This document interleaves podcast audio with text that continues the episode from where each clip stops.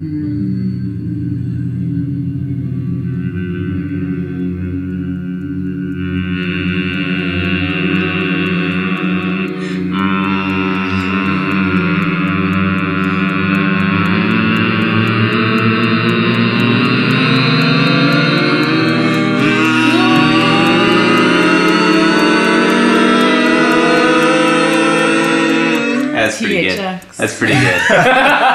you notice how when you were Since the beginning of the Will Be? Blood.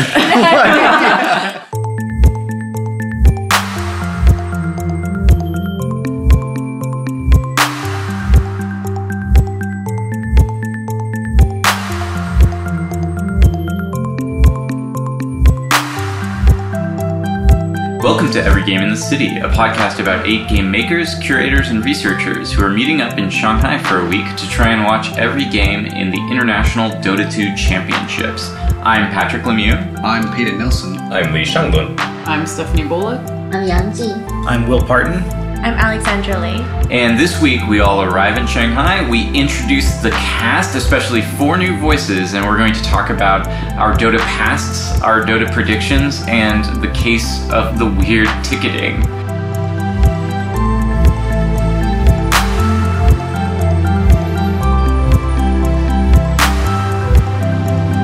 Today we're together for the first time, uh, missing one because Falani Amongfe Leo will join us in a couple episodes. Ready to talk about uh, what to expect out of this week. We're in a kind of a hot room in an It's apartment at this point, right? Yeah, really. Uh, in an apartment in Shanghai, not too far from Mercedes-Benz Arena, where the international starts tomorrow. So I wanted to start with uh, actually reintroducing the four of us who were on the previous season. So I'm Patrick Lemieux. I am a uh, game designer, a media artist, and an assistant professor at the University of California, Davis. I'm Lee Shanglun. I'm a game designer and anti-disciplinary artist based in Melbourne, Australia. I run a studio called Play Reactive. And I'm Stephanie Boluk. And just like Patrick, I'm also at UC Davis, where I play games, make games, research games, pretty much do all things games. And I'm Alexandra Lee, and I'm a producer at Play Reactive, um, making all things interactive, playfulness. Nice. Good. Yeah, so you might recognize uh, the four of us because we talked a lot on the previous season where we were in Malaysia, but we have new cast members. So I'd like to kind of go around the room uh, and introduce the new voices. So maybe tell us a bit about who you are. Okay, I'm new voice number one. Um, my name's Peter Nelson. I'm an artist by training. Uh, these days, I work somewhere between uh, art historical research, media studies, and uh, computer game studies, as well as making various interactive artworks, often using computer game engines and mods and things like that. Up next. Uh, I'm Yang Jing. I'm also based in Hong Kong. Did you say you based, you're based in Hong Kong? No, I didn't. That was a secret. We spoiled it. No, I, I forgot. Yes, I'm based in Hong Kong. I'm currently at Hong Kong Baptist University. Hmm. Okay, so I'm not in Hong Kong Baptist University, but I'm also based in Hong Kong. And I started to write about games as a journalist and also editor. I have my own game column in Chinese. It's called Game On. And hmm. then I started to curate games, which I had the privilege to invite Patrick and Peter to my exhibition last year in Shenzhen, China. And now I'm here to have fun. Yeah. Nice.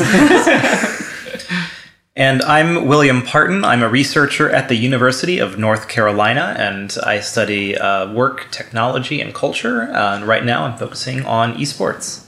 Um, and before I actually got into being an academic, I worked in the esports industry, uh, and I also do a lot of popular writing about esports for sites like Kotaku, uh, Rolling Stone, Variety, The Atlantic. Um, so that's where I'm coming from. So, uh, to get into it, last time we were in Kuala Lumpur because many reasons, right? It had a high density of escape rooms. We had people on the cast who had grown up there and had family there. Um, and it seemed like a good place to test a method about playing well together because escape rooms caused us to kind of create a group etiquette for doing the rooms, but also talking about the rooms and doing podcasts about the rooms. So we're sitting here in the 17th floor, like the top floor of an apartment It's building. the penthouse. We're in the penthouse. Yeah, it's, it is a- penthouse. it's actually pretty good. We're Three floors of apartment art. and art. There's so much art. bad kind art. of a pop art aesthetic in here. To, to, it's actually like the parlor of an escape room aesthetic. It very much is. It's got Harry Potter beds under every staircase. yeah. And weird sculptures like Chimera. Yeah, a Lion moose zebra. head with a British flag. There's a checkerboard rhino in the corner. There is. I just noticed that. There's, There's a Mr. a Softy lo- on the roof A lion zebra. with one shoe on. and there are three terracotta. porcelain skulls, but n- facing the wall. That's always the case. But we're all Oh, that's normal. so we've hauled all the paintings and mattresses and stuff around us, and we're in the living room doing yet another season of every game in the city. But maybe one question remains: um, like, why Shanghai? Why now? Why are we Why here? you here? yeah. Who decided this actually? Is it the Good previous cast? Really good question. So after the first season, uh, the whole cast had ideas like, oh, every casino in Las Vegas, Mm, every every uh, every game in Anchorage, Alaska, where we'll go like hunting and fishing. Right, it's like Con- controversial.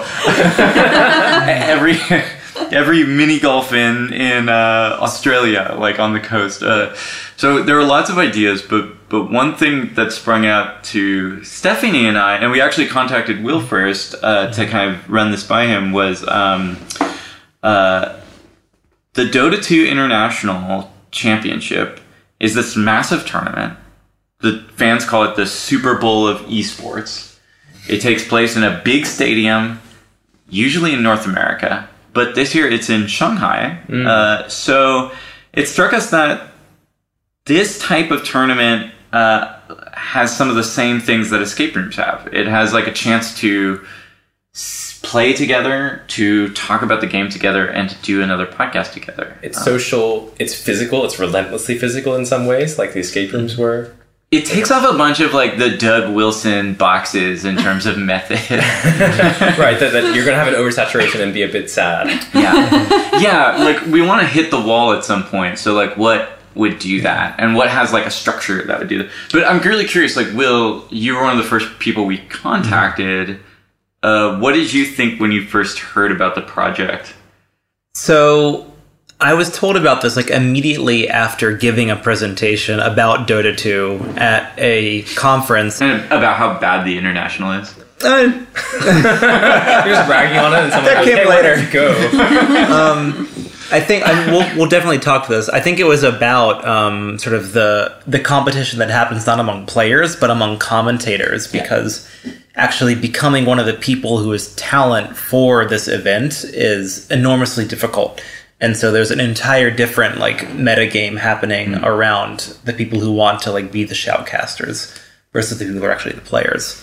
Um, but immediately I was all in because I'd been thinking for a long time about how Dota is is encapsulates so many of the things I'm interested in about how technology shapes how we work, about how technology shapes culture, um, and it really felt like this was an opportunity to go and and do an atypical kind of of research experience and. I knew it was going to be very endurance. I've been to big esports tournaments before. They can be exhausting. They are exhausting. And I figure that, you know, when this is over in like 10 days, I will either like go home and drop out of my PhD program to play Dota, or I will uh, like not touch the game for like six months. whoa So That's Whoa. great. We it's want going an, one we of two an ways. update. Like, Which one will it be? So, so after Will was on board, we felt like we had some kind of critical mass, and um, we of course contacted the whole original cast, and Shunglun and Alex uh, joined us, and then we started kind of pitching it to folks who might be uh, interested. So maybe Yongjing and Peter, uh, what did you think when you first kind of heard about every game in the city and and this idea? I'm basically a yes person, Mhm. and I thought this is something I've never done. And I heard people and game ten days. Um, in. I'm really easy to persuade. So you're like, yes, I will watch this game that I know nothing about for 10 hours every day. Mm-hmm. Mm-hmm. I actually didn't know you're so serious about it. Oh, you, we, we didn't know that we'd be setting up a bunch of microphones that are color coded with their cords and Yeah. doing multiple podcasts a day. I'm really impressed this morning. I get here like, fuck. Ready Oh. to go. this is real. There goes our under 18 audience. Um, I sort of, yeah, I, I think my answer is pretty similar. Um, For better and worse, I'm a bit of a yes person. Um, but also, it was relatively convenient for what I was already doing. Like, I already knew I'd be in Beijing um, shortly before this and Hong Kong shortly after. But also, it sounded like something that I wouldn't regret because it's something that I know I'd never do, but I've, I'm pretty sure I'll find some interesting stuff through doing this. And there is no way in hell I would have organized this independently. so, um, to piggyback on top of your enthusiasm, um, seemed like a pretty decent opportunity to go for. But I sort of feel like I'm on the click click part of a roller coaster or something because Yeah. everybody's saying, oh, it's going to be so exhausting. It's, it's just going to be a nightmare. I'm like, really?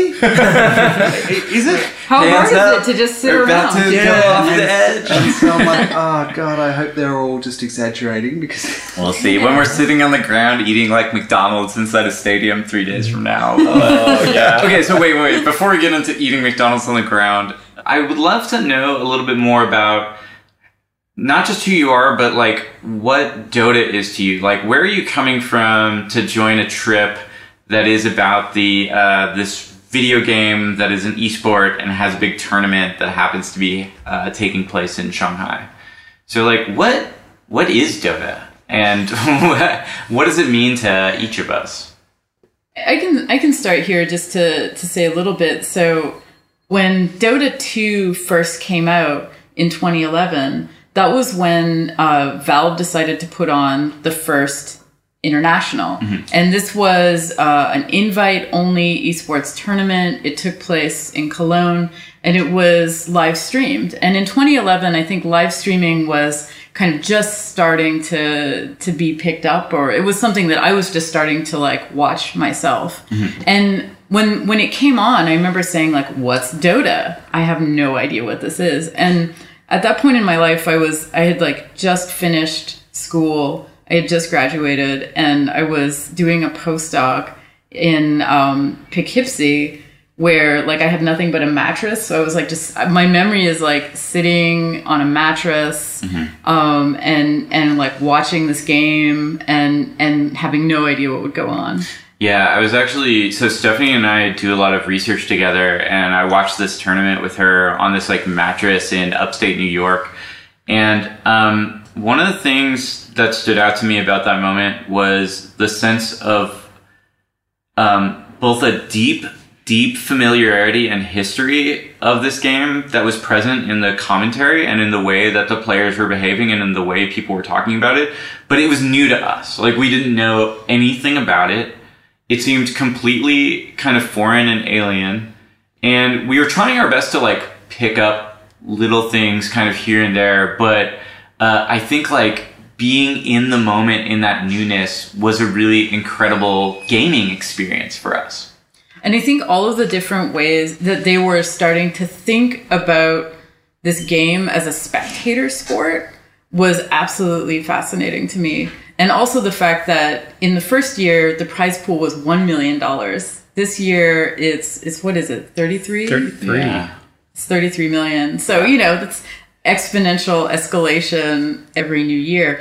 But at that at that moment in time, 1 million dollars felt like an absolutely ridiculous amount of money for a video game. So I was just like, what is happening? Yeah. This seemed really really important and I've basically ever since then I'd say I'd more, I'm more of a Dota watcher even than I am a Dota player. Like I'm interested in this game not as somebody who kind of you know is putting thousands of hours into playing this game, but who's probably put in thousands of hours watching it. Yeah, and I mean, maybe to follow up, that left us with a sense of uh, there's a mystery there. And like one of the ways that we play games is I think that we dig into the things that people do around a given game and kind of explore uh, the different ways that people make practice more or less out of their play. How they make artifacts or uh, art or other kinds of um, culture out of a video game. Um, how they use a video game as a ball to play lots of other types of games. So this And is what the metagaming. yeah, so this is like a, a kind of condensed version of this book that we wrote uh, called Metagaming. And the longest chapter in Metagaming, both in terms of time it took for us to write it and length, is this is chapter five. It's called The Turn of the Tide, and it's on Dota 2. And it's specifically about not the Gamescom International in Cologne, but the next year, the International 2, which took place at Benaroya Hall in Seattle. And that paper took us over a year of work days to write. It took us over a year to write, and the topic was literally 17 seconds. Yeah, and I think that's the primal scene for us. It's like this one-two punch of like the international one and then the international two, and trying to get to the bottom, which I think this trip is an extension of. Trying to get to the bottom of like what is this thing that is more complex uh, than a lot of games that I think I play. Right, and you're not merely interested in the the standard metagame, the game of Dota itself. You're interested in the bizarre moments or the the things that happen around Dota, the games that people make with Dota. Yeah, and I think that those two things, uh, we were joking before starting recording about like ludo narrative dissonance about the, oh my gosh, uh, I think we said it in season one too. Oh, first episode ruined. But like, th- this idea is that like the game mechanics and the narrative don't blend. But Yeah. it's more complicated than that, right? Because narrative always influences the way people play, and narrative always changes the way that people deal with the formal aspects of games, right? It's not as easily separated as saying, oh, there's some code under the surface, and then you get these surface effects like the asset arts and stuff. And the same is true of culture, right? So it's really easy, I think, for people to say, oh, Dota strategies are this thing, and like the conversations people have about Dota is this other thing. But actually, they influence one another constantly, and it's Dota is a lens or like an optic for thinking about broader issues about technology and play. So, what I think is really interesting about this podcast is we have a range of people, um, some of whom have been thinking about Dota for for decades, some of whom I, I don't like. I'm not even sure of the level of familiarity, but like um, have never even watched a game or or I mean, like certainly Alexandra and I have never played Dota or I think watched it. Have you? I've never watched it. I know there's there's something glowing Yeah, in it. There are glowing things. maybe that's the source. yeah. Can, so I, I'm really curious to hear um, from from the two of you. What is Dota? Okay, so maybe we can go next in terms of our relationships with Dota. Um, do you have any? Um, my my relationship with Dota is zero days old. I only just found out today that there's ta- towers in it. Apparently, um, yeah, I thought maybe there's like a tower defense element to it. yeah, not exactly sure how it works. We were trying to make it up, and we know, Speculate. know that there's two teams. Uh-huh. At the very Oh, maybe least. f- five, six, five or six players, maybe. maybe. Good. Sounds about right. And wait, no, sorry, I was thinking about the glowing thing. That doesn't make sense. If Go, each- go, go. I was thinking maybe the the player who you're controlling is glowing, but that's not true because you would see your own screen. I know that you can press Q or F, and maybe it either makes you invisible or fast. What? like press F for fast. Q for Quick, invisible. quick. Q for quick, F for fast. W to wink.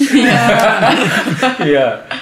Oh, okay. Well, hang on. So wait, wait, wait, wait. So this is one thing that's really funny about this is that like y'all were some of the most experienced players and makers of escape rooms on the last podcast, and so I'm kind of like, uh, I'm like marinating in like the fact that Like parapecia. So of let's us, say we like- like, yeah, if we if we like put Dota on on the screen aside from the Q and F and the towers, like what what would you see? Like what does it look like? Do you have you do you know what it looks like? I think it's like um, FIFA in a magical forest. Wow. That's pretty accurate. There's a bottom bar uh, with some portraits in squares, and maybe like Sims style needs. What? Maybe I'm just conflating it with The Sims. um, and also, there are there are creatures in the forest that are not they're NPCs and they're not on any side. Can you explain what you mean by Sims style needs? They get depressed. they have to Improve urinate. their they have to If they, improve if they their don't learn cooking, they'll set fire to the kitchen. I know, but like, I think you, I think you level up in We're on the Dota. same page. Yeah, um, Alexandra. What else is there? What do you have to do? Is there violence? I don't know. I have no idea. I think you. I, I know that it's some sort of arcane type of theme. Mm-hmm. So there's probably magic in it.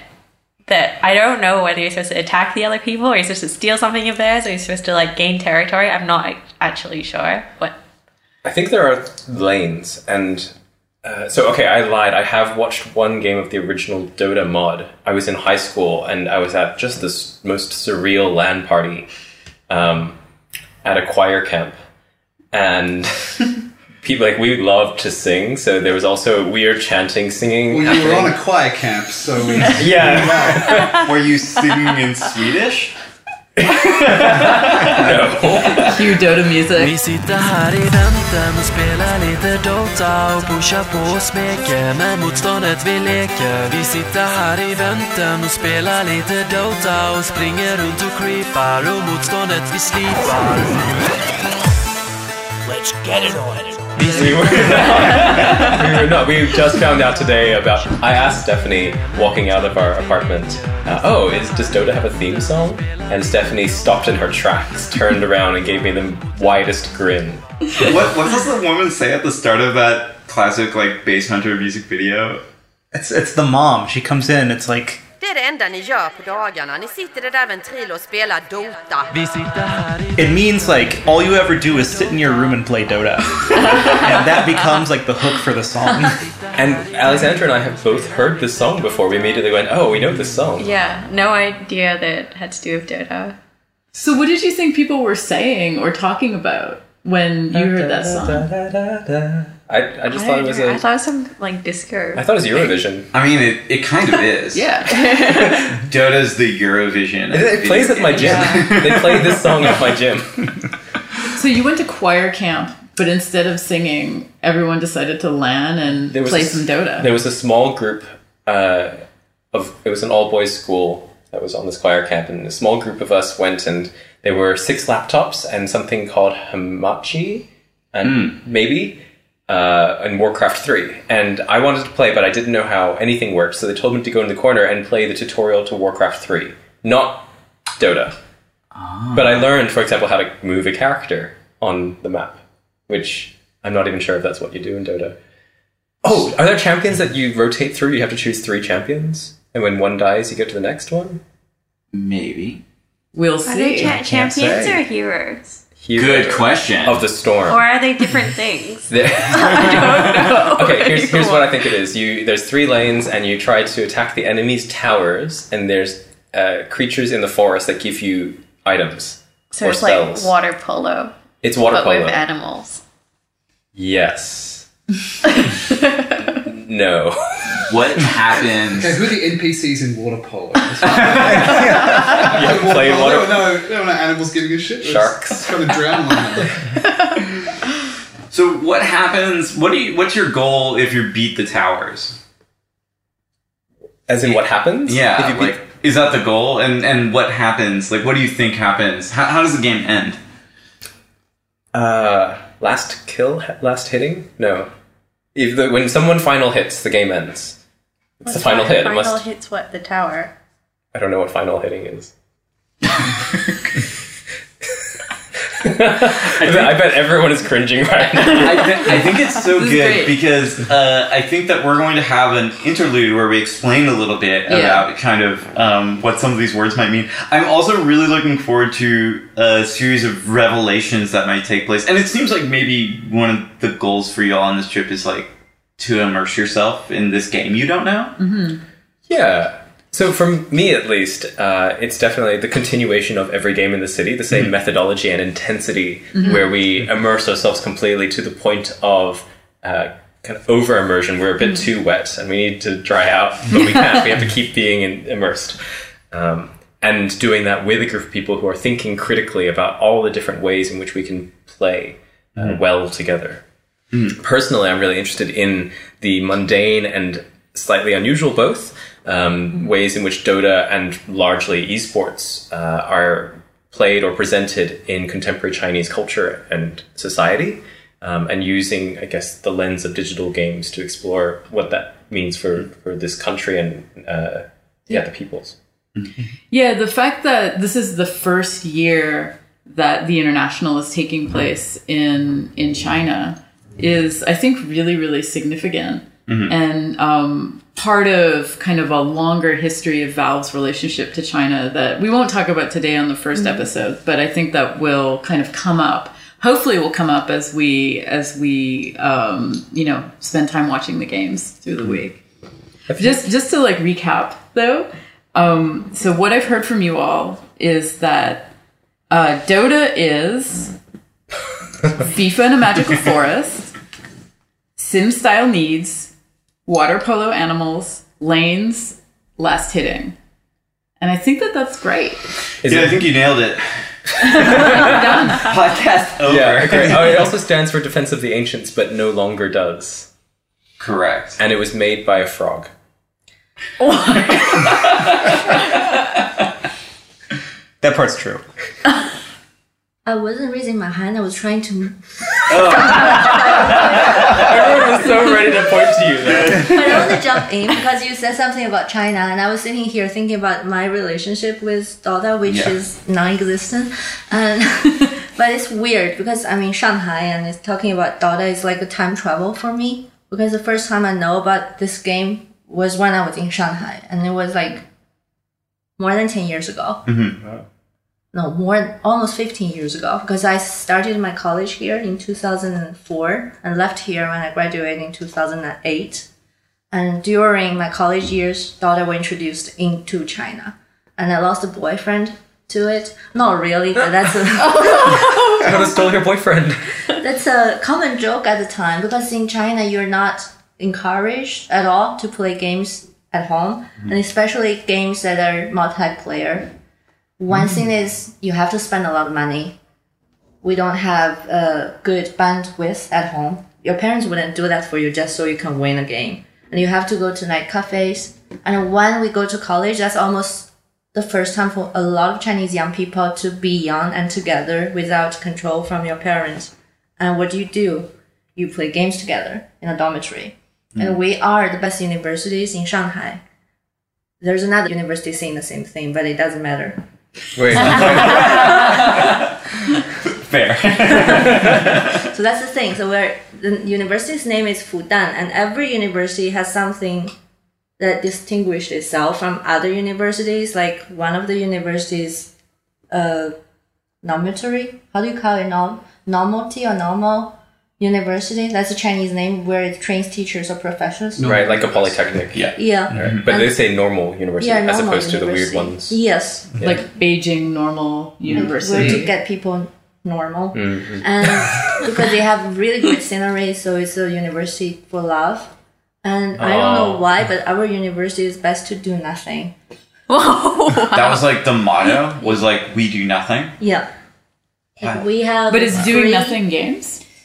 We have a really like an unofficial model it's like be free and useless something like that yeah in a chinese university What a great reputation. Yeah, sign me up. you're too old Pull the dagger out of my heart. So you were at this do nothing useless place. And Dota was what Dota you did when you did nothing.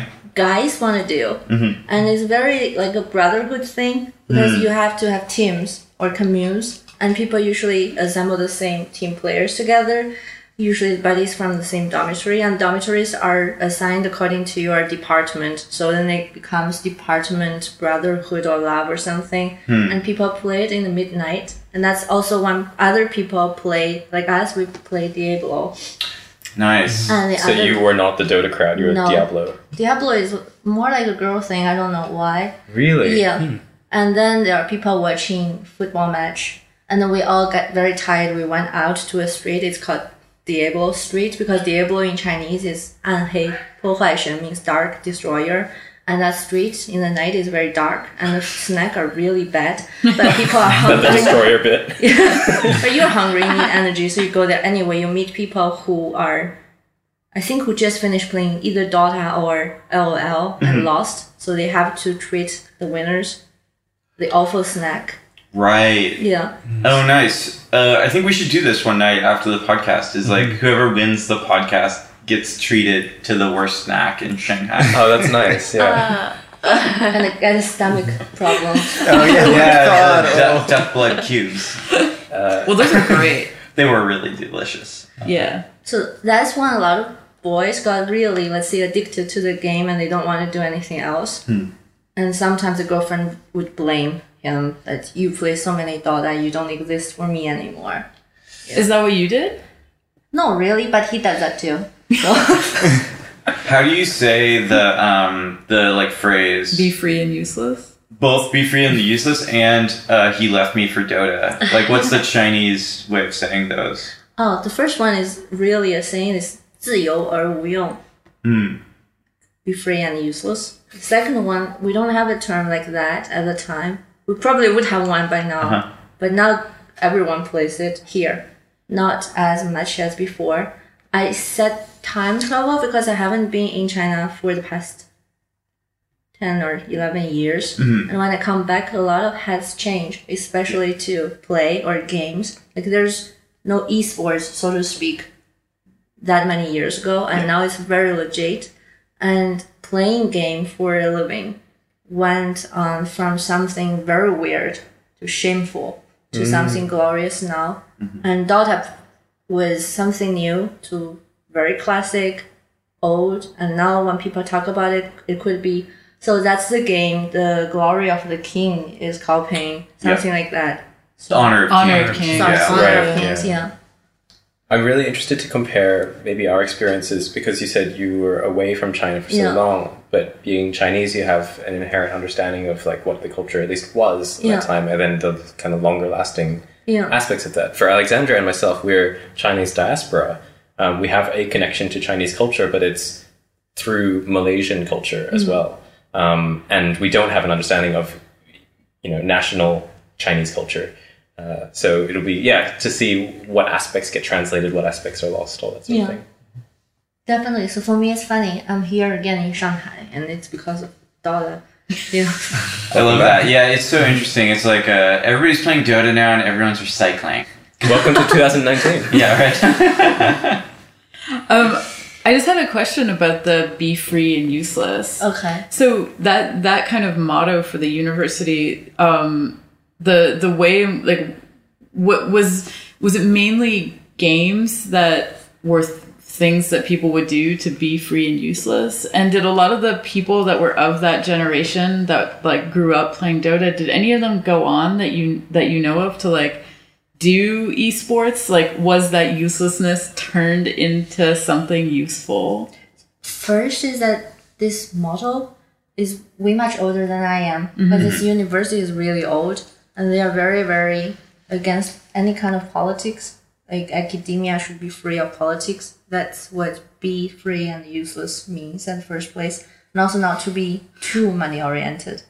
Hmm. But when we went to school, is maybe like 50 or 60 years later after this thing is this thing is born and we took it the most light-hearted way so it means to drink to eat to play to so when you go to that university they say there's three things you must do one is to have a relationship and to teach someone to teach school kids to make pocket money and to lose a bicycle and that's the most Wait, what? so to have a relationship, to Yeah. teach kids how to make pocket money. No, to teach kids so that you have pocket money. Oh, right. And then to and then lose a bicycle. you know, That, we that's are a one of your weird purposes. I think we should also uh, try and do that this week. try to lose a bicycle. Well, I think we've already taught some Or kids lose how a to make pocket money by buying these tickets. But I also want to know how you lost a boyfriend. Did he just play all the time and was I like, think he's really addicted to it because he he went into a really good high school. These high schools are particularly good to train students as if they were in military. So it's very very pressured life, and then you go to university. There's no one at all, and you have a computer, and you have a bunch of people who are of similar age as you. And he didn't do well at school, but he did really well in the game. Hmm. So I think that's what hooked him. So yeah, it sounds like Young Jing has like, and Stephanie and I have this like longer history with Dota. Maybe we can hear from like Will and Peter about their relationships to this game. Sure. yes. Is yours also lost loves through Dota? Uh, actually, that, that plays a pivotal plot point here. Wow. Um, so if uh, Shanglong and Youngjin and um, Alexandra are sort of relatively new to the game, I'm sort of closer to Patrick and Stephanie in that it's been part of my life for a pretty long time. Um, I've always sort of had this personality that if I was going to get into something, I was like really going to get into it. And in college, I was playing a different game, StarCraft, really, really seriously, and I was um, playing for my college team, and I actually liked it so much that I took a part-time job working for a professional gaming team. Um, and I was running social media for them, writing articles, and about um, a year into that, I noticed that StarCraft, the number of people watching it was going down. Um, and that I knew that if I wanted to keep on working in esports, I'd probably need to get involved in another game. And this was the fall of 2012. I was a senior in college and I was like, oh, Dota's on the rise. I'm going to try this out. And I got like utterly addicted instantly. Uh, it's kind of a miracle that I graduated. And You were the boyfriend. I was. well, and so uh, I had a girlfriend at the time, Oh, and, no. and then I didn't. It's going to be like Jerry Springer or something. yeah. They were, they were the, hey, guess who else is part of the cast? so, which and that wasn't just about Dota, um, because I moved. I moved to, to go to graduate school, um, two states away. And I remember I moved into my apartment um, the very first week, and it was August 2013, and the International 3 was happening in Seattle. And so I didn't know anybody in Chapel Hill yet. And I was sort of sitting in my like shitty basement apartment um, in this like janky car, uh, complex and just watching um, the TI3 finals, which are sort of in Dota lore regarded as some of the best ones to have ever happened. And the fifth game in the best of five in the final series is unbelievably tense, and I'm just sort of sitting there like screaming in my basement, totally losing it because I don't know anybody there. So I've just been fully invested in like watching this fiendishly for a few days. Um, and it's at that point that like just you know the addiction deepened, and probably over the next like two or three years, I played around 5,000 hours of Dota. Um, yeah, way too much. It's also a miracle that I that I've been getting through graduate school too. 5,000 hours is not that much. Wait, I think 10k is considered to be okay. what? What's, it's really interesting talking to pros about how many hours they put in. Some of them are like, I went pro after like two or 3,000 hours. And Oh, other wow. ones who really like, you know, take it like 10, 15, 20,000 hours before they feel competent. What's the old saying of how many hours it takes or how many years? That's Malcolm the Malcolm Gladwell's Gladwell is 10,000, 10,000. right. Which but it surely has a coefficient over time. You know, Yes. you're going to do that 2,000 in a couple of months or in a couple of years. But um, it became pretty clear to me that like there was not a future for me in Dota as a player. Um, when but- did that become clear? oh, like how many Actually, hours? almost like instantly. I, I liked the game too much to be good at it. Was kind of my problem. Ah. Um, and What do you mean by that? so I think um, there act- this actually is a thing in like psych in like performance psychology. Um, they call it the what is it? Yerkes Dodson curve, and the idea is like if on your y-axis you had arousal, mm-hmm. or so performance, and on your x-axis you had arousal, it sort of maps like a bell curve. Where if you're like super into something, you're probably not actually going to be very good at it, and if you totally don't give a shit about something, you're probably not going to be good at it either. But there's this sweet spot in the middle where you're like you like it, you're into it, but your relationship to it is kind of instrumental, and so you, have can actually dis- like uh, yeah. you have some kind of distance from it. yeah, and that lets you pursue like super high level performance. So your arousal for Dota is too Was high. way too high. Too much arousal equals bad performance. yeah. Um. Did I mention my ex girlfriend? So Just let the audience consider that one and Yeah. all the possible. We'll also note that like Will loves this couch that he's sitting on, which is the perfect psychotherapy couch. oh. yeah, you are on like a chaise lounge. Really, I've been lounging here all day with my like slight upset stomach, Stephanie has a reflecting on my notepad and a pair of round Yeah. spectacles. Now tell us about your Dota. I mean, I think this trip is there is an element of processing what is mm-hmm. this game because I Yeah. this this game is such a beast, mm-hmm. and there's no way we'll ever be able to like fully explain in this podcast just how much of a mess Dota is on like many many levels from like gameplay to the whole like esports infrastructure and the economics of it to the particular meta um, whole thing and so yeah like like maybe this is just group therapy yeah, I, I mean, I think that there's something to that bell curve idea. Like, um, maybe that this trip sits in that bell curve a certain amount. Like, there's some kind of distance from this game that we want to hold on to. And that makes us different from other projects. Because there are a lot of people who do like uh, podcasts analyzing Dota or like thinking about Dota or things that are about specific matches or go deeper into the analysis. Um, and we're not doing that. And so there's got to be a reason we're not doing that, right? And I think that we're going to learn something about uh, play or technology or culture or nationalism through the lens of Dota, rather about rather than learning about Dota as the point through any of those other lenses. So there's something kind of interesting about having some critical distance on this game. Maybe because you were uh, scorned by by somebody who played it too much or didn't play it enough, or maybe because you like don't know it that well. Um, Peter, what's your because you, you haven't uh, kind of had a chance yet. What's your kind of take on Dota? What's your relationship to it? So, to respond to the first question on what my conception of this game is in my head, is something like in my head, I remember like the single player, the StarCraft missions where you had like one character to, to control. That's Yeah. kind of my general spatial kind of sense of this, um, you know, isometric space control of control of the map, limited number of characters. Um, and if I say anything more specific, I'll probably embarrass myself playing it up. Definitely, Patrick thinks.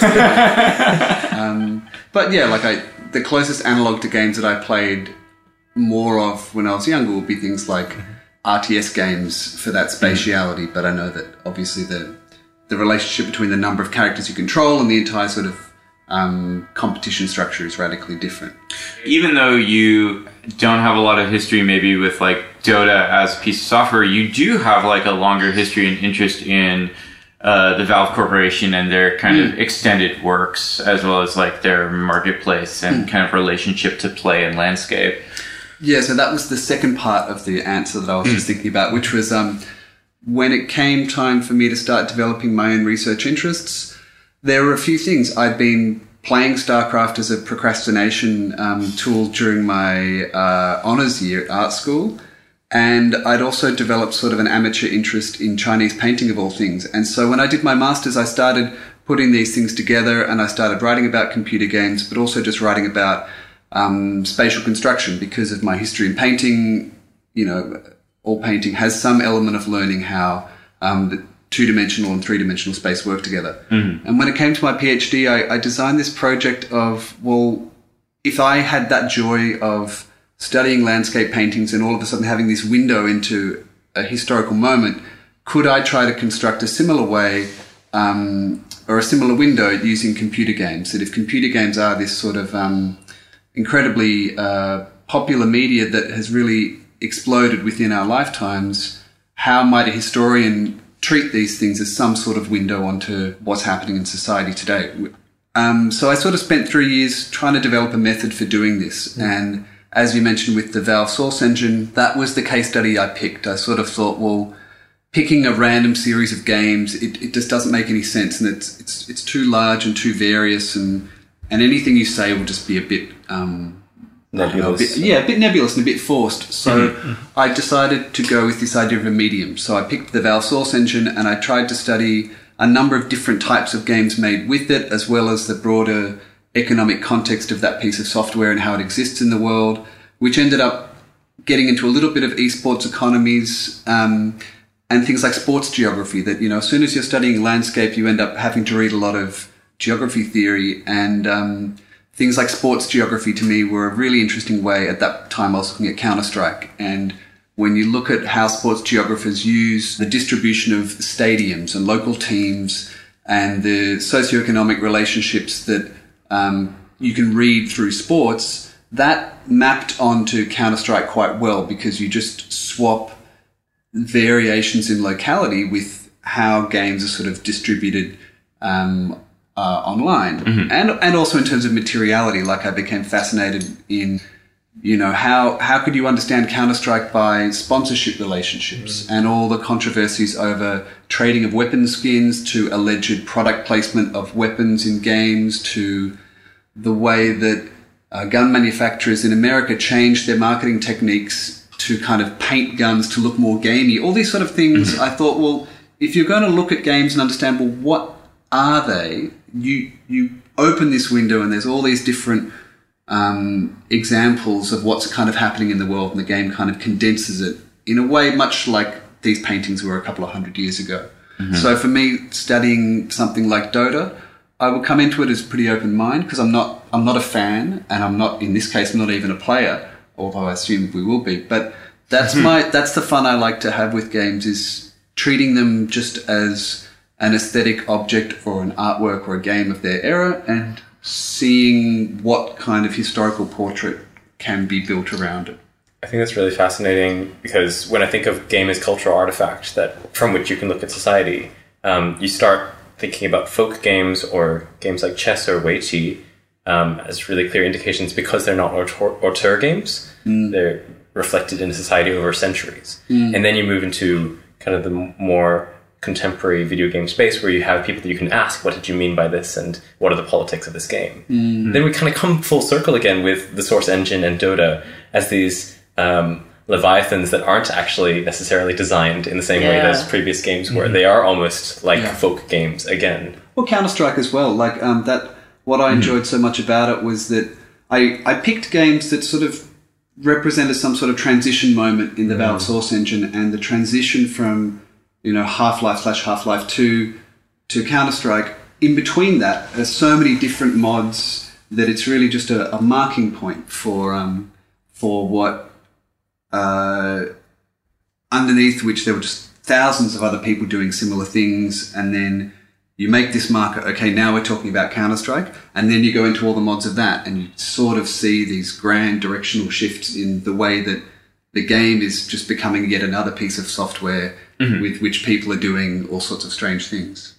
Totally. Um, it sounds like from you know some of us who have a vested interest in the way that like play relates to culture but don't know too much about Dota, or some of us who know about Chinese games but like are new to Dota, to those of us who have spent a really long time either thinking about or watching or playing Dota, to those of us who are engaging like the technical infrastructure undercurrents of Valve's larger kind of metaverse they're building, we all have these different angles and approaches and investments uh, to this week. And one of the things that's going to bring it all together is what we uh, look at through all those different lenses, and that's going to be uh, this tournament.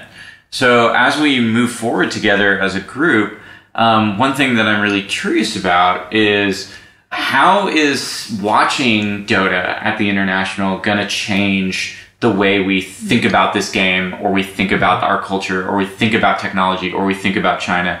How is analyzing this game going to change all those things? How is uh, watching cosplays or watching a film festival or going to an art show or like gambling with virtual currencies or uh, buying resold tickets or doing our own commentary match to match? How are all those things going to inflect upon our thinking not just about Dota, but about all these different angles we're coming at Dota from. Uh, and so that's one of the things that's really interesting about this podcast series and why we wanted to do another season of it is that this happened with escape rooms. And the way that it happened wasn't because we spent a lot of uh, time and effort and money to play a bunch of escape rooms, though that certainly happened. It was because playing those escape rooms together changed the way we talked about escape rooms, changed the way we talked about games, and changed the way we talked to each other. Mm. There was like an oral history and an oral culture to our experience that was captured on this podcast, Every Game in the City. And Dota, interestingly, though it does Nice name drop, by the every way. game in this dot city hashtag every esports Shanghai. Uh, Dota isn't an escape room, but it has the same oral elements. We're gonna talk about Dota together we're, as we watch it, and we're gonna talk about the way that we talk about it on this podcast. There's kind of a meta oral history going on here that is part of uh, this project, and I think is gonna continue the method from season one. And on that note, maybe we should take a break because it is it is pitch black in here. Yeah, the sun's gone down. Down. It's The pretty hot in here, even though we left the uh, the air conditioner on, um, and we're probably all hungry for uh, small lobster, which is what we're gonna eat right now.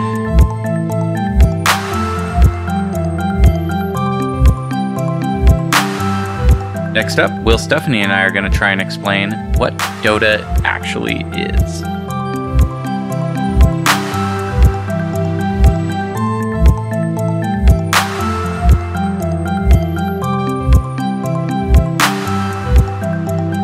Okay, for this brief interlude, Stephanie, Will, and I wanted to give a kind of general overview of Dota 2 to help new listeners know what we're talking about when we mention things like uh, heroes or creeps, uh, towers, and lanes throughout the podcast. And if you're new to Dota, don't worry too much. Uh, this podcast doesn't require you to know anything about the game, and in fact, half of our cast. This is going to be like the first time they're seeing Dota and playing Dota. This There's so many words. There's a lot going on. So So, but wait, before we get into any of the words, what even is Dota 2? Welcome to Dota. This is like a question we're going to be asking ourselves a lot this week, I think. Uh, and most people describe Dota as a competitive online game where teams of five attempt to destroy each other's buildings in a top down map like Age of Empires or StarCraft. And usually players use mouse and keyboard to pilot a single hero, um, so kind of like in Diablo, which starts off weak and slowly becomes more powerful as it accumulates resources over the course of 45 minutes to an hour. So I often like to think of Dota as a kind of evolutionary missing link between Warcraft 3 with its kind of powerful heroes that you can equip with items and level up, and something like World of Warcraft where you're controlling a single character over a longer period of time.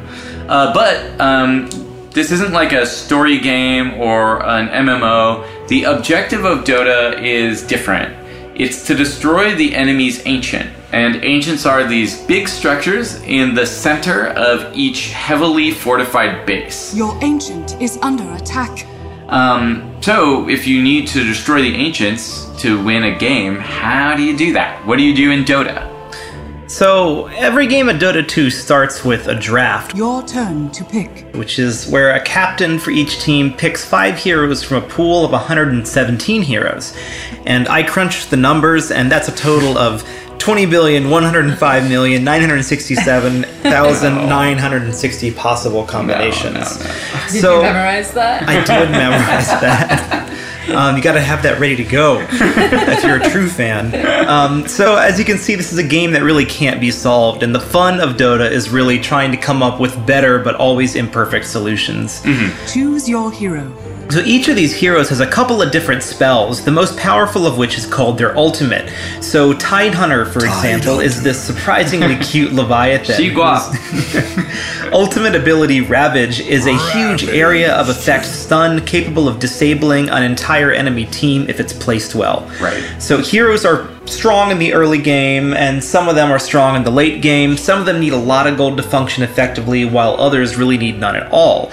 But no hero can be good at everything, so there's are always trade offs. And so building a team is kind of like building that perfect magic deck. Uh, and a good team composition requires making sure that all five of your heroes really complement each other.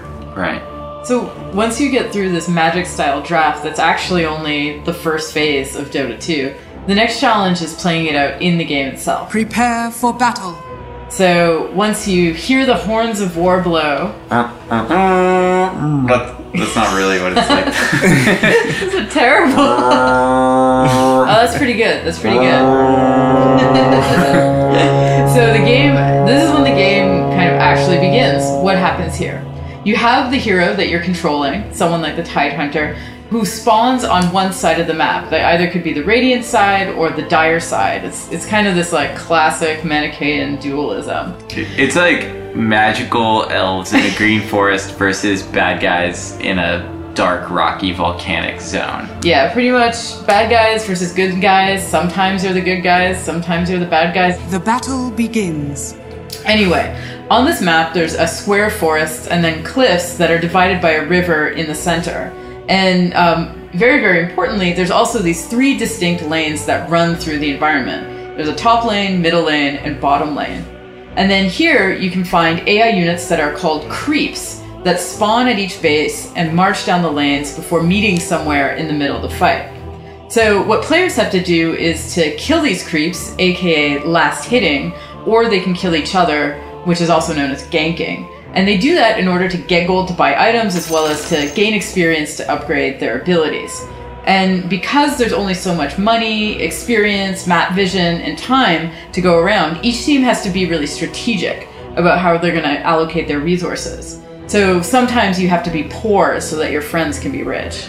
Right, so if you play Dota or watch Dota, you'll hear people talk about different roles like carry and support. And um, these words are just references to the unequal distribution of resources.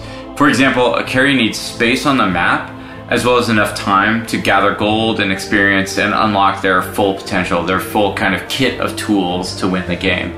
Meanwhile, the rest of the team has to take less while still taking enough to protect that carry from being killed or ganked. So, uh, using the Tidehunter example, um, he has this great ultimate, but doesn't need much gold or experience to impact a fight. He can kind of walk in and do the ravage. Uh, so maybe he gets out of the way so that somebody else, like Juggernaut, who's a kind of masked samurai who yells "Blade Fury," can get a bunch of uh, resources and really like power up over the battle.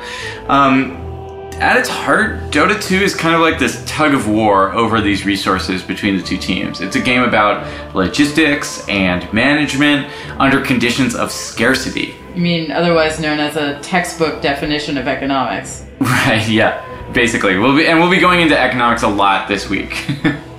So, over the course of each game, your team is going to chip away at the enemy's defenses and you're going to destroy their towers One of your towers is under attack. And usher your creeps ever closer to the core of their base.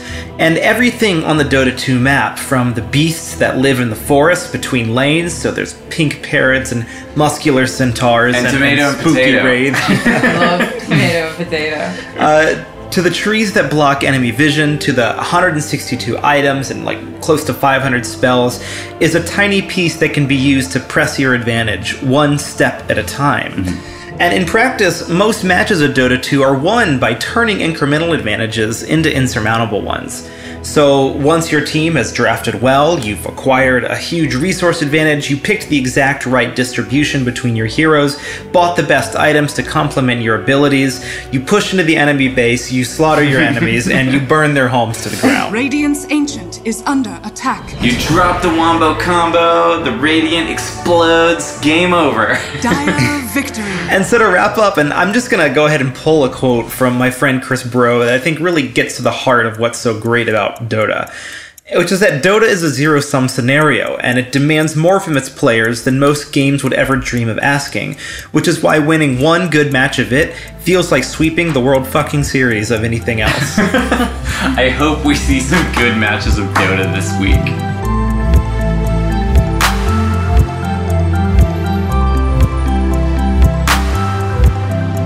But before the team can see any matches together, we have to get tickets to the Dota 2 International Championships.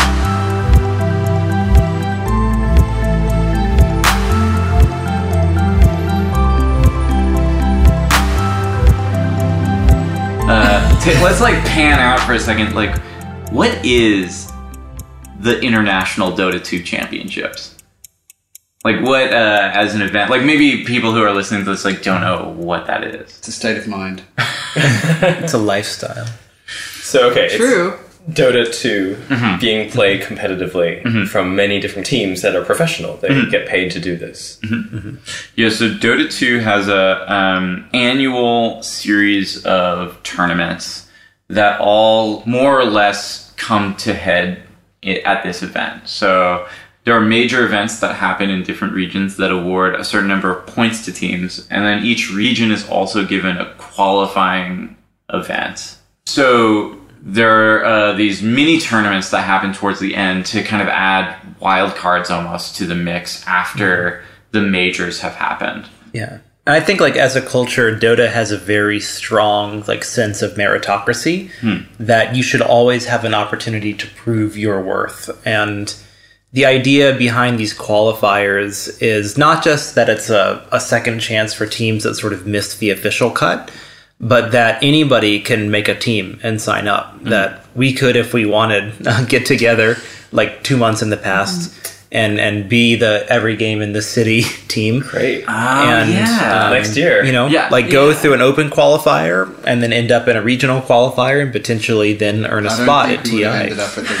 I don't. We would, we would have not gotten out of the first round of the open qualifier, but Which region? Um, Good question. Any of them, we would have, we would have been wrecked. But that's um, that's an interesting thing that I think distinguishes Dota from a lot of other esports is it has this kind of grassroots feel to it. Um, mm-hmm. That in theory, if you're good enough, go out and prove it. Right. There's this kind of fantasy of a level playing field. Mm-hmm. But it seems like I mean, if we look at the teams this year, we're it's been going on long enough that we're starting to see that folks who have been in the game for a long mm-hmm. time that have like earned that are Dota millionaires, they're the ones that are are kind of Still on top. and still on top, being successful, and in a lot of ways, some of the most fun to watch. Um, I just had a question, which I just realized it suddenly devolved into this big series of questions in my mind. But The best kind of question. but yeah, um, if people are playing this as a pro, do they get paid just for playing, or and is it only during these tournaments, like once a year? And if they don't win, they just don't get paid and they have no jobs, or The, the money questions start. Like, bring them on kid, Yes. as early as possible. esports economies are totally fascinating. Um, but Dota is almost unique among esports that for the majority of players, the biggest part of their earnings are prize winnings. Um, there are, you know, if you we were talking about League of Legends pro scene or Overwatch League, you know, players are going home with a really strong salary. so but if you if that you doesn't just- really happen in Dota. If you just don't win, then you don't make any money. exactly. Um, wow. There and was in a yeah, yeah. There was a case with um, a Peruvian team like three years ago who their salary was about ninety dollars a month per person. What? Is that Yeah. They were like eating cereal five days a week. So this is and the then and then there was a meritocracy. whole throwing and they threw they, there was a scandal about throwing a match which because they were like starving, right And basically, literally yeah. because They they, needed money. to mm-hmm. buy more cereal because like that was all they could oh. afford to Yeah. eat at the time and then they were kind of thrown to the wolves in a lot of ways by the community because you know throwing a match is the most unsportsmanlike worst possible thing that you could do for Dota. And this year, aside from being in Shanghai, the international boasts a $33 million prize pool. How this works is Valve designates $1 million or $1.6 million uh, to the prize pool, guaranteed each year. The rest of it is funded um, by the community, who purchases what's the equivalent of maybe like an extended digital magazine slash DLC for the game. Um, and through purchasing, called the Compendium. it's called the compendium, and it allows you to do a whole range of activities that we're going to explore this week from uh, fantasy drafts to statistics and analysis to uh, finding special cosmetic items to playing special events. And um, I believe what is the actual percentage? Is it 25% of that purchase, which is a 9.99 purchase, goes toward the prize pool? And 75% of that purchase goes to Valve. So the $33 million prize pool, which is being distributed amongst only the teams that arrive here in Shanghai, not all the qualifying teams, uh, that is 25% of a fan produced budget for this event. And importantly, this event is not a sponsored tournament, it's completely produced by Valve or with the companies they hire. Yeah, do you think it's fair to say that it, it's almost like Dota is a microcosm of a gentrified city? It's almost like San Francisco, where the winningest players are mm-hmm. like at the top of the sort of esports food chain, and then at the mm-hmm. bottom, it's it's like abject poverty. So it's the inequality is is at its kind of most extreme. And yet, for me, this is part of what makes Dota so interesting is the way it sort of allegorizes like bigger sort of questions about like capitalism and markets. And you have this like hugely unregulated esports ecosystem, and even though these narratives of meritocracy like are a huge part of how Dota sees itself, all of a sudden, like a couple people have like all of the wealth, and everybody else is like struggling to hang on. And players have sort of recognized that that is unequal, but not necessarily like articulated that to a broader critique of like actually this is a bigger problem than Dota. So we're, we're looking at all these different aspects of Dota, not just the game, but the microcosm that it produces, the metagames that we play with it, betting, gambling, analyzing, all of, of the above. Um, this started off as playing every escape room, which was a much more active and obvious verb. Here we're watching every esport, specifically the game of Dota in the international. Um, what does that mean for us? Yeah, so I think one thing that kind of sharpens uh, the focus a little bit is how these larger issues of economy and precarity uh, trickle down, like down the pyramid scheme from the top down to even folks like us. So, so watching is an active verb in this case because in order to even be here, we have to participate in the weird games that happen around Dota. Uh, the biggest of which I think, at least right now, since we haven't started the tournament, is like finding tickets to We've this been, event. we've been playing the Dota metagame of scalping tickets. Uh, So how did you how did we get tickets? yeah, so this is like a long, this is like a long Tuck story. in. okay, Everybody ready. get ready. Everybody like get their drinks ready. Um, so when we knew that we wanted to do this, we knew that it would be very difficult to get tickets for a team of eight people. Um, and we knew this because we've tried this at many internationals. Uh, the first international that Stephanie and I attended was TI4, uh, the fourth international, which was the first one at Key Arena in uh, Seattle. And um, because we were doing an artist residency with our friend Dan Tankersley um, at the time, we got three tickets and we were able to go to the tournament um, and kind of check it out. It turned out to not be the best international. There's a the current style of play then was like this death ball style that would end in like 15 minutes, but It was it was actually it was really sad Yeah. because that death ball style of Dota that was the current meta for that particular TI meant that there were so many short games. And then what I remember the most vividly about this was that players would they would GG, they would just tap out of the game before like it even looked like they were Yeah. losing. So I had even less of an idea what was going on. Mm-hmm. And part of the thing that I think we remember a lot about that moment is that it was really, really frustrating and weird and difficult to get tickets from Ticketmaster. So I remember sitting in Stephanie's office with like three computers and two phones, have the Ticketmaster app, and as soon as the moment comes that the queues are open on Ticketmaster, you refresh all the computers and hope that the screen loads fast enough and you can get the tickets because these events sell out in minutes.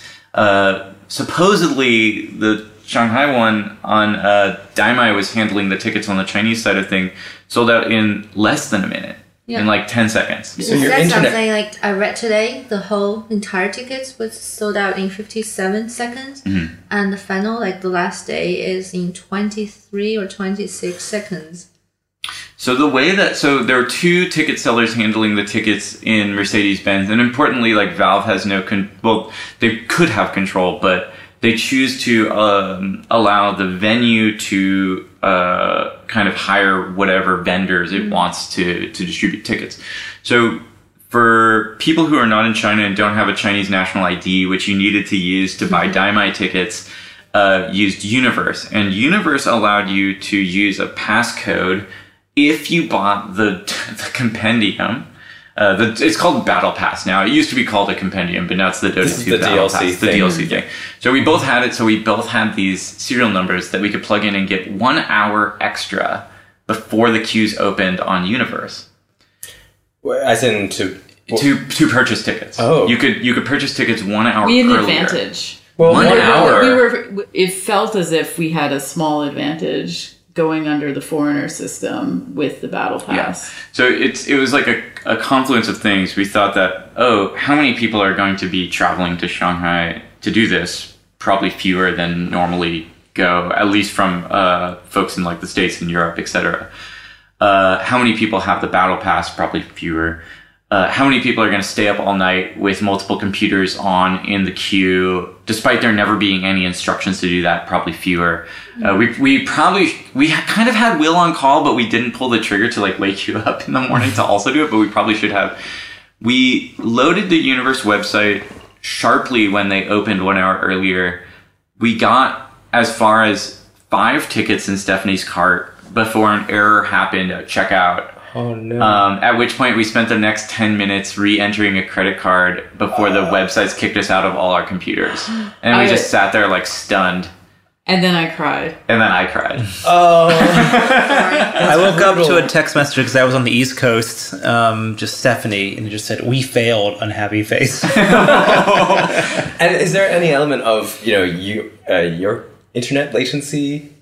No, no, it's, it's I not mean, that not not to brag, but we have like a Google Fiber that's hundred up and down, and are like, I mean, there's no way. Uh, it wasn't a latency issue. I think it's just in all of these cases, there's always an overload of every ticket seller, and so it's a server side issue, not a client side issue. So it was a lottery, and we lost the lottery. Yeah, I was trolling Facebook and like shaking my fist at folks showing the like uh, successful uh, ten ticket purchase um, from the other side of the world. Yeah, I wanted to, or I tried to be helpful at the beginning, and I didn't know where to look to. Like I went on Valve China, and there's no news. Like there's only one news: we're going to do this. and the city events, they really treat it not as something you think so important even till today. If you go to their website, at least the Chinese part, there are five different things going on, like opera this, Celine and something Dion, about something Syd- like uh. Disneyland opera for children, and they're equally important. And there's no nothing about buying tickets on that either. Mm-hmm. And then I went to Damai, and Damai said we don't know anything yet, just wait. I mean, it's the day before the tournament. I think Daimai still doesn't know because everything Yeah. is in chaos right now. It has But- continued to be a kind of Yeah. crapshoot the whole time. Not to cut our story short, right. So you okay? We failed. Yeah, Sad so face. And you both immediately we thought, well, one, it felt awful because we were we knew that we had y'all that you were depending on us to get the tickets, so it just felt like it was like a double whammy. Like in You any other all. year, yeah, we failed like the whole family, the whole every game in this dot city. Um, but uh, Hashtag. so, so immediately we rationalized it and we sent out like a very serious announcement email to y'all about like, oh, these are like the next step forward and this is what we're going to do. And I started studying all the reselling sites and kind of tracking the ticket prices daily. And like, usually on Reddit and some other places, there's like sub forums for selling tickets. And it, I checked every single TI how this went down. And there are hundreds of posts for TI four, five, six, seven, eight. Uh, from all these folks who are meeting up at the tournament, or I checked eBay and there's all these eBay sales. There are still TI5 tickets on eBay that I could buy right now. so I was like, oh, this is not going to be any problem. As soon as a couple months roll by, because it was June, I think, that the tickets sold, or maybe a little earlier. As soon as a couple of months roll by, like all these tickets will pop up on StubHub and eBay and Reddit, and we'll just be able to like grab some, no problem. And then none of that happened. No tickets showed up. Not a single ticket showed up on eBay. Uh, the Taobao sites selling tickets got taken down very early. Um, there was not a Reddit sub forum with hundreds of posts. There was one with three, and I did two of them. Right? uh, and why and why is it so different? it, I think it's because it's in China. Right. Yeah. So this is like part of what makes this TI special and part of why we wanted to go and intuited that this would be an interesting one to go to is because of these difficulties. And we tried to tell ourselves this throughout the whole process that like it is good that this is hard because it makes it more interesting And it as like an character. experience. Yeah. Yeah, it builds character. But we sure would have liked to just buy 10 seats in a row. But from your email, it sounds really positive. I was impressed. I would give up. We thought I remember about these pulling the- iMessages really trying to like. There's got to be a positive in here. How can we spin this to be a good thing? Totally. Um, luckily, like it did actually spin into not an easy thing, and I think maybe this is like the the constant on this trip is like it's not easy, but it's good. Yeah. Or it's, It's not easy, but you can figure out a solution. Yeah, or it's not clear until you're in the moment. Yeah. Oh, welcome to China. so thus began the saga of finding gray market tickets. Yeah. So Patrick, you basically spent the next like three months on Reddit. This is just part of my daily internet routine was to like check this stuff. And I noticed a few other posters who were doing the same thing. I would like see their names in the same places and I would um when I asked questions they would be the ones answering it. They seemed to know all the same things I knew. And they seemed to be doing the same process of like checking the same sites. Um, but no one was really coming forward until I made a few posts that was like, um, want to buy. It was like classic like World of Warcraft lingo, like WTB uh, five, and it was like the whole string of like I need these types of things on these dates, and and I'll s- like buy it for two times as much or whatever. And so two people reached out to me, um, and we're going to change their names in post uh, to protect their identities. But uh, the first one was Thomas Braxton Porter. who is um, somebody who accidentally purchased more than one ticket. And the second is Dimetap 420. who intentionally purchased more than one ticket. And you thought that Thomas Braxton Porter. did not intention did not unintentionally buy the extra tickets. You thought it was a scam. We Correct, Just, yeah. We we mm-hmm. just had we just always assumed the worst and hoped for the best. And it was hard to believe that someone would accidentally, given how hard it was to buy any ticket, buy mm-hmm. three. It seems as if he actually legitimately did. We'll know tomorrow. Well, it came clear really obvious that these two people operated in really different ways. Because the person who bought tickets um, unintentionally Thomas Braxton Porter. started our conversation with a series of what I can only think of as like trust falls, like exercises where we would give up more and more information about one another so that we could trust one another. It was like you were dating on Tinder. It was, yeah. It was like, uh, do you feel comfortable sharing your uh, Facebook with me? And then I would share my Facebook, and he would share his Facebook. Do you feel comfortable uh, sharing your Discord with me? I would share my Discord. He would share his Discord. Do you feel comfortable doing a voice chat with me? We would voice chat. Um, and so at what point, like when you say no, no, no one said no. So it was like playing chicken uh, to see like who would trust each other the most. Until it was show me your Chinese visa. that's not what I yeah, thought can, sentence can you? Yeah, sure. Yeah. Show you my Chinese visa. Answer me. Oh, Yeah. This this is actually uh, Switching to video chat. yeah.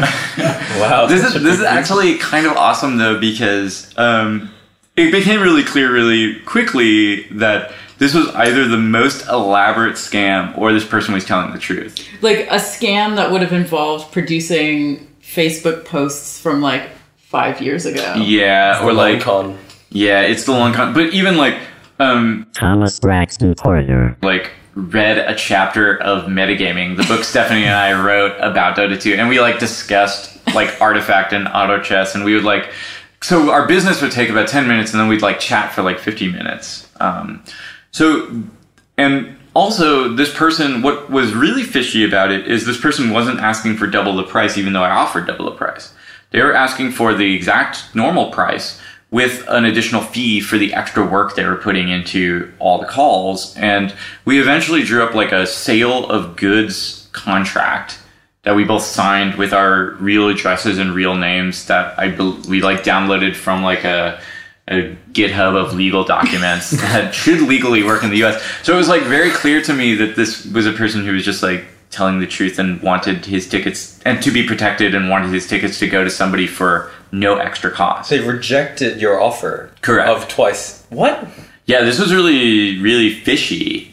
For the longest time, I thought it was one of those things where I would send the money and they would send back, like, they would, like, skim some part of it and they were doing it to hundreds of people or something. I thought it was some kind of scheme, but it wasn't. Or at least we'll see. I'm We'll meeting. Thomas Braxton Poirier. for the first time in person tomorrow morning at the International to buy or to Is top, he to top him off with Is the he- finder's fee. Um, and, and and maybe hang out a little bit. Like so, we'll see. The the other person though is a ch- much shorter story because Dimetap 420. bought many tickets, had sold tickets at previously internationals, did not want to do any of the trust fall stuff. Just said, show up with this amount of money at this at the international, and we'll do it in person. Uh, like show up with cash or PayPal friends and family. And when I tried to like press like oh do you want to like have a meeting or do you want to they weren't interested in that because they had done it at many internationals they were charging three times the cost Right. uh, and consummate professional. they i don't know if it's professional or not but it, it worked and the the the effect is the same. Money went to their bank account via wire transfer and we're holding a bunch of tickets which in a lobby of a, a quote Yeah. movie hotel end quote. And you were in like the middle to, of a thunderstorm, getting told off by guards. getting told off by guards. Who thought we were maybe gambling or doing something super shady, saw- which we kind of were. Yeah.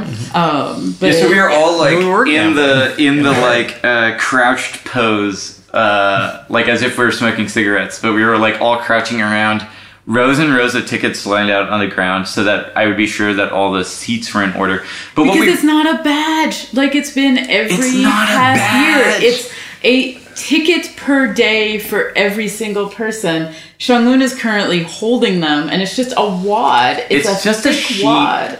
It's so it's so wild. So maybe to clarify, every other international has had a plastic badge with like a QR code or a barcode that you scan in at the beginning of the day, and if you ever leave, they scan you out, and they use those badges to allot virtual commodities to the audience throughout the day. But Daimai, the way that they've done the tickets this year is just paper ticket stubs as if it's a concert.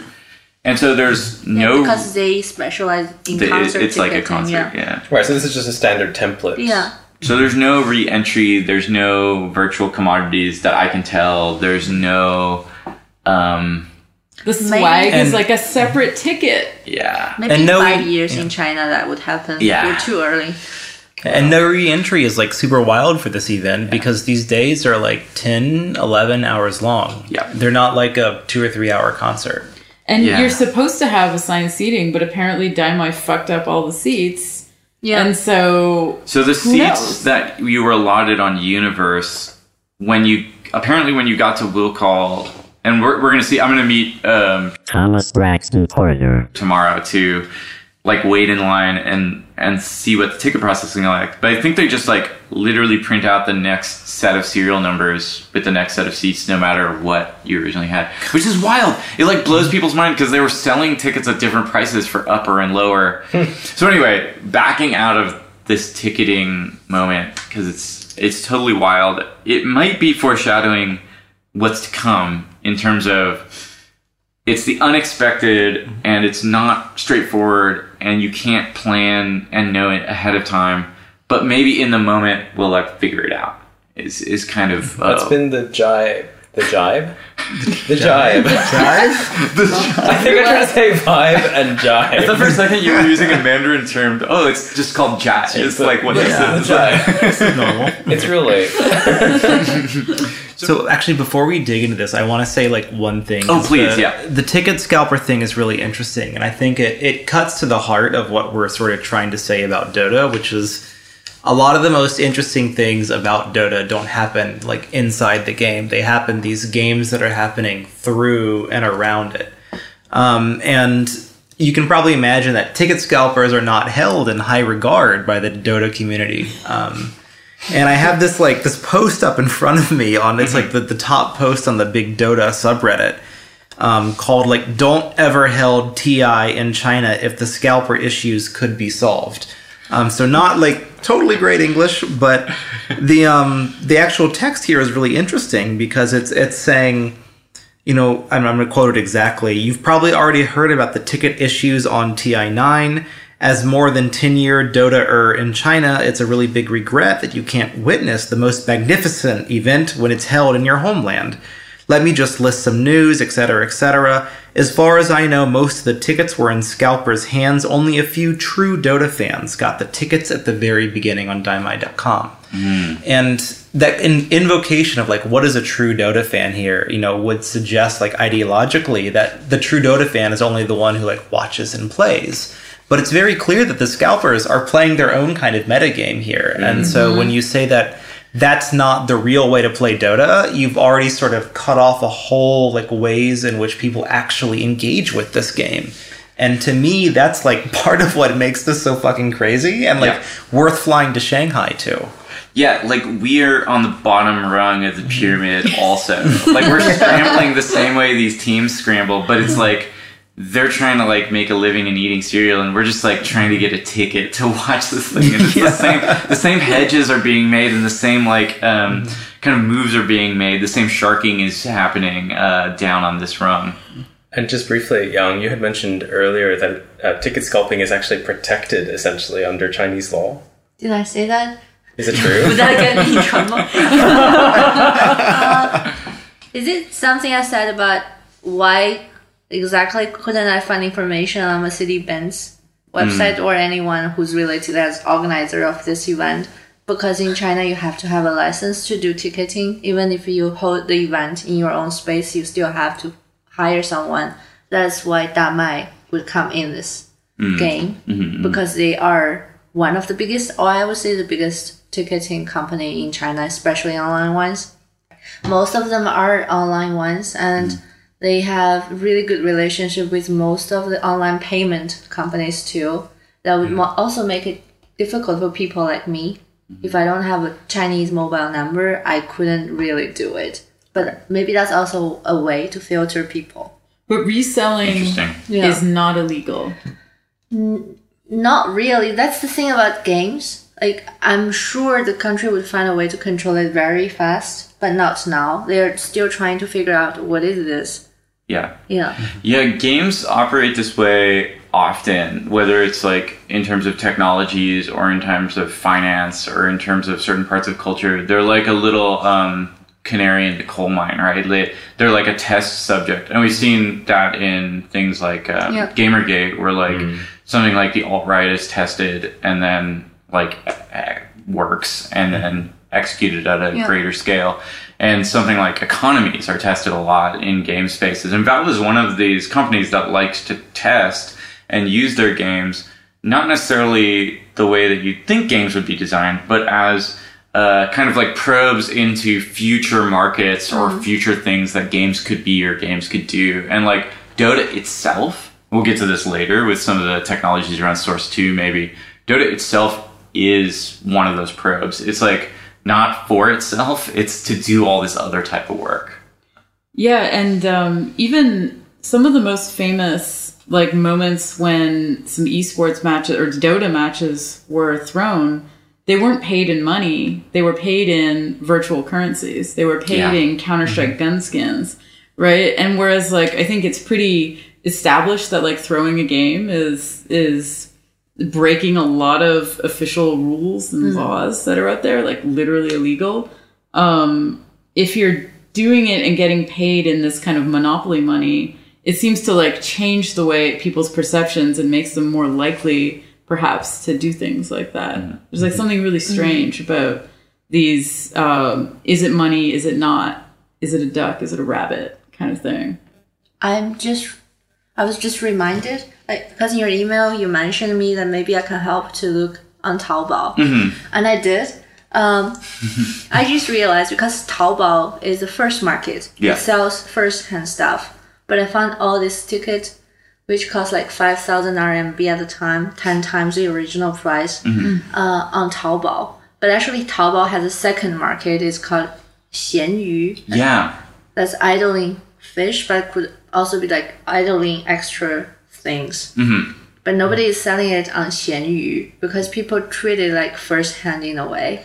And so it's not reselling; it's Yeah. just selling. yeah, and also I just realized most things about games on Taobao are not legit, but we buy it anyway. And also speaking Sorry, about in what ways are they not legit? like I have a Mac and I play games on Mac, but I want to play old PC games on Mac, and I would go to Taobao and use like one US dollar to buy. And for, something, yeah. for folks that don't know, what is Taobao? All right, it's like eBay but better, There's a, there's a saying, right? but more if it's powerful. if it's not on Taobao, it doesn't exist. Yeah. That's true. And speaking about uh, Valve, like people can buy shared Steam account on Taobao too. You, as in, like you buy the username and password. Yeah. And you share with strangers, but you would, I don't know, there's a way to assign time slots. Well, it's like a timeshare. Yeah, timeshare. Oh wow! Yep, and this is Renting. particularly useful. We'll find out later this week because to make a Steam account in mainland, you need a phone number, and to have a phone number, you need a residency, right? And to have a residency, you need a bank. So you need all this Identity stuff. card, yeah. Yeah, like Steam requires you to be a Chinese citizen in a way that it makes it very difficult uh, to just like sit down and play. just switching the conversation a little bit because Mm. we've been talking a lot about money and we've talking been talking a lot about kind of the the intense inequality that the kind of Dota ecosystem um, has has produced. Um, I was just thinking like maybe because of that, strangely, one of the products is that at this point in time, like this particular um, year of the international in this particular city, the meta, like the actual games that have been taking place that over the past year, the leading up to the international, have been so good. They've Yeah. been so good to watch. They've been so interesting. Like remember when we were at TI4, it's like that was a completely different game of Dota Yeah. that was being played. And this year, all the heroes are being picked. There's so many weird, complex, unexpected strategies that are taking place. Um, something like um, a lot of teams are. There's a lot of turnarounds, right? Like a lot of people have been talking about the the fact that like uh, teams like Team Secret are coming back after mega mega creeps have been produced, and I compare that to when we were at TI4, where like 15 minutes People tapping give out, up. people just give up. Nobody's giving up. They're like fighting for their life. Yeah, so it, it's funny. The game itself seems very healthy, and the ecology of games around Dota is booming with things like not necessarily Artifact, but uh, with Underlords coming out and, and Dota 2 Auto Chess, the um, Team Drodo project that we'll talk about later this week. Um, and so, yeah, it's it's a it's a funny um, uh, kind of contrast that the game is so healthy at the top of the pyramid, and then there's all this kind of wheeling and dealing going on underneath the surface The most constantly. beautiful games are emerging out of a toxic swamp. so, so Sounds a like a cra- Chinese game. maybe, so so maybe that's the end of our of our conversation. But I I did briefly want to kind of go around and maybe um like I kind of want to hear like what people expect to get out of. Uh, this week before we because many people in this room haven't been to one of these tournaments or maybe even an esport tournament before so i'm just kind of curious what are the expectations and like what do we want out of this trip um, before we kind of like walk into the the lion's den tomorrow I'm really excited to make and break, um, by which I mean I have no experience with Dota. So, okay, I'm gaining all this knowledge really, really quickly, and maybe that gives me a unique opportunity to uh, create a new metagame or break existing metagames from my position as an outsider. Um, yeah. Also, I expect that I will just have a million questions. Like you said, mega creep. Earlier. Oh my gosh. What is Megas! Mega It's just like so you tossed it out so casually, and that's what's been happening a little bit. Everyone's been saying words, Yeah. and it's just another language. BKB, Aghanim Scepter. Oh, Aghanim's Aghanim essence Travel. all over my body. Skeletons with lips. Like, oh my god. Oh my god, the skeletons with lips. So yeah, this is going to be a week uh, of learning, uh, but hopefully also some making and some breaking. I think for me, it's the I don't know. It's another spectacle, you know. Um, the not knowing a great deal about the game, but knowing some analogous games.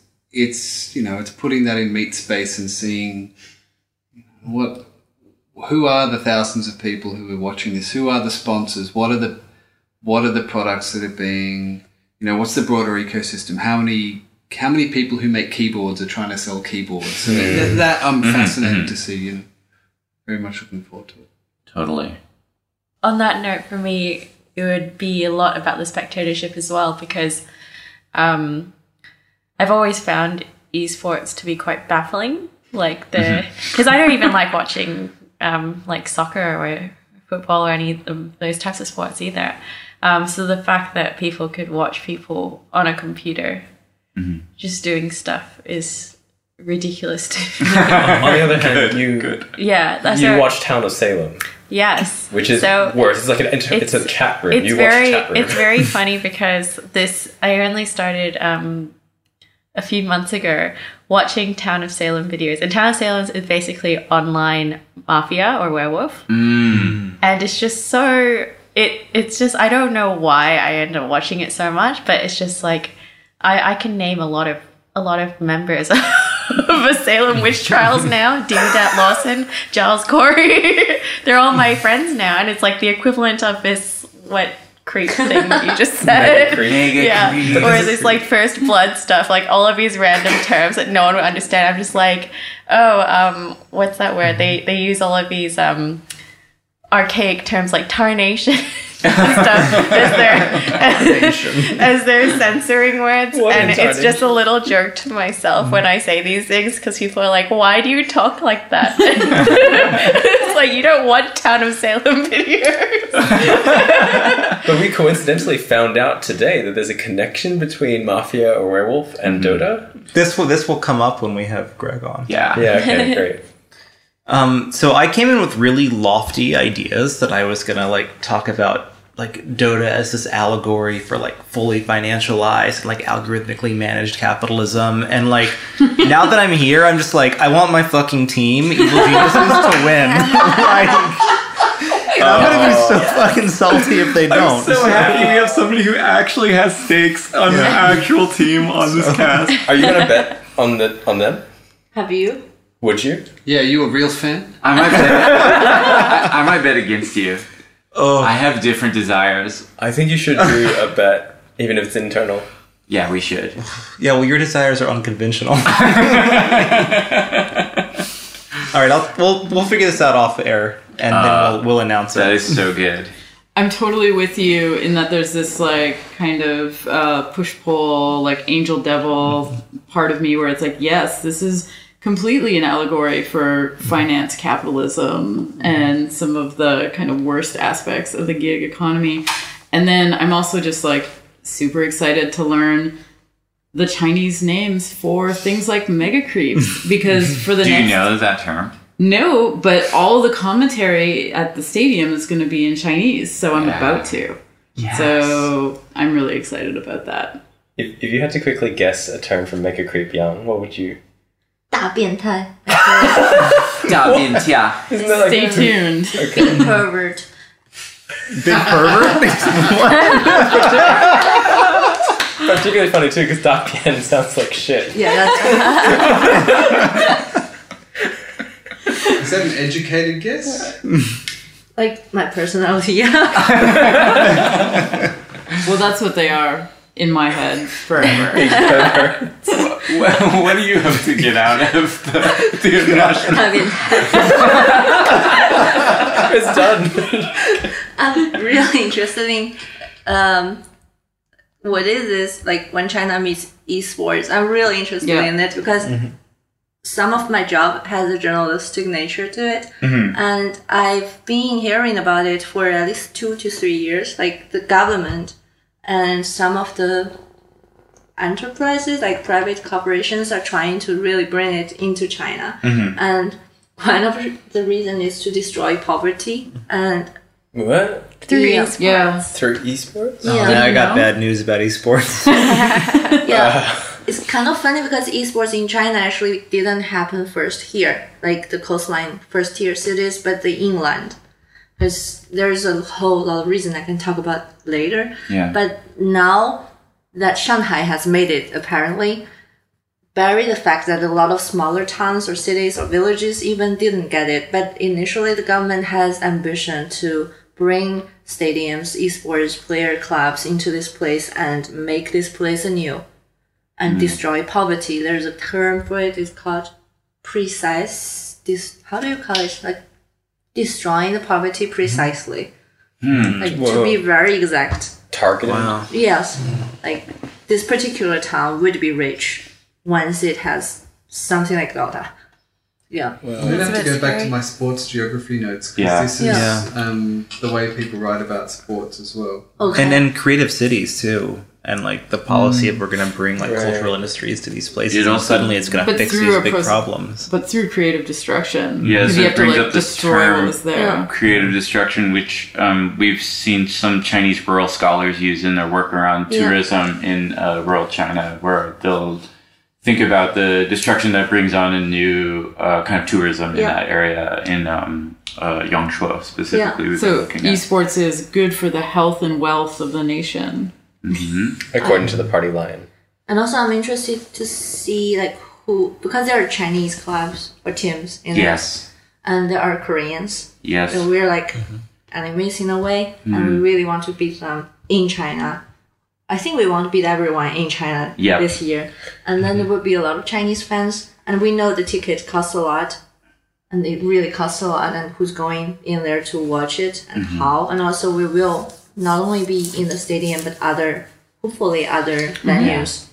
Yeah, so this is a really good point. Um, this is such an exclusive tournament. I've never seen it before around a TI, but there are almost a dozen venues around town, from team houses to theaters, that are uh, charge admission, like a cover charge, um, to get in for a day to watch Dota 2. And so um, we're thinking of maybe heading to some of these houses throughout the week to kind of check them out, especially the local Shanghai team, Yeah. uh, VG Gaming. Their Yeah. house is a site of one of these. And I think it'd be very interesting to watch one of their matches in their house. So Oh, that'd They- be cool because the owner of it is a big like playboy. He has so many gossips. he's the one who has like the dog with the Apple watches, right? yeah. Oh wait, the wait fuck? the that's the son of the Yeah, a real the estate, Dalian yeah. film direct uh, producer. No, I Hmm. think his father is one of the biggest real estate person, like developer in China. Have you Is this Sun Song or something? Wang Like Sicong? Wan I think so, but I'm too sleepy. And Okay, wait, hang on. This is an important question, though. You said Apple Watches, like four? Yeah, he's got a couple on each paw. He's the son of a wealthy uh, kind of media mogul. Would we say and son? became like famous on the internet because he's he bought his his dog a bunch of Apple watches Several. and yeah multiple Several. and then like put all of the Apple watches on his Oh my goodness. oh, that's nothing if you know him. But Casual now, Thursday. but now it's uh, Wang Wan Sicong. He's building esports cities. yes, Right? yes. He's also one of the early guys who bought entire TV channel or internet TV channel to broadcast, stream everything. So We'll have to talk So about this, is, more. I yeah. think we're going to touch on these topics throughout the week, and I yeah I, I'm to challenge us. Like my hope for this trip is that we will you know go to these houses and like meet new people and like see this tournament together. And also do these things we've been talking about, like um, maybe Shunlun makes a game about uh, reselling tickets. Maybe Peter like produces landscape at this tournament, or uh, maybe we do do the um, the kind of mafia game with Alex, who's falling asleep right now, uh, and Will gets to uh, maybe Everybody his team will win, right? Like maybe, maybe probably not, but. You just want to win. I just want to win. I'm sorry. So that's that's why I I'm intrigued to do this project again and to try and apply a, a similar method to a new object and see what is extruded. Like the way that we play together um, should become clearer by adapting it to a new city and a new game because this is every, Every game game in in this this dot dot city. city. And this is the kind of end of the first day. And the next time um, we podcast, we will have watched some Dota together. And what's our the Chinese name? Oh, I made a Chinese name. It's I forgot now. 呃，玩转这呃玩转这一程对，玩转这一程。So that's oh standard manner. 玩转这一程。玩王转将之前 Yeah, something like that. Brutal. Good. So maybe we'll do some Chinese language coaching yeah. throughout this week too. Uh, anyway, we probably need to get to bed Yeah. because bright and early, uh, we're gonna be standing in lines getting tickets and maybe not being able to leave this stadium, and maybe one of us won't be able to get in, and we're just gonna have to see. Challenge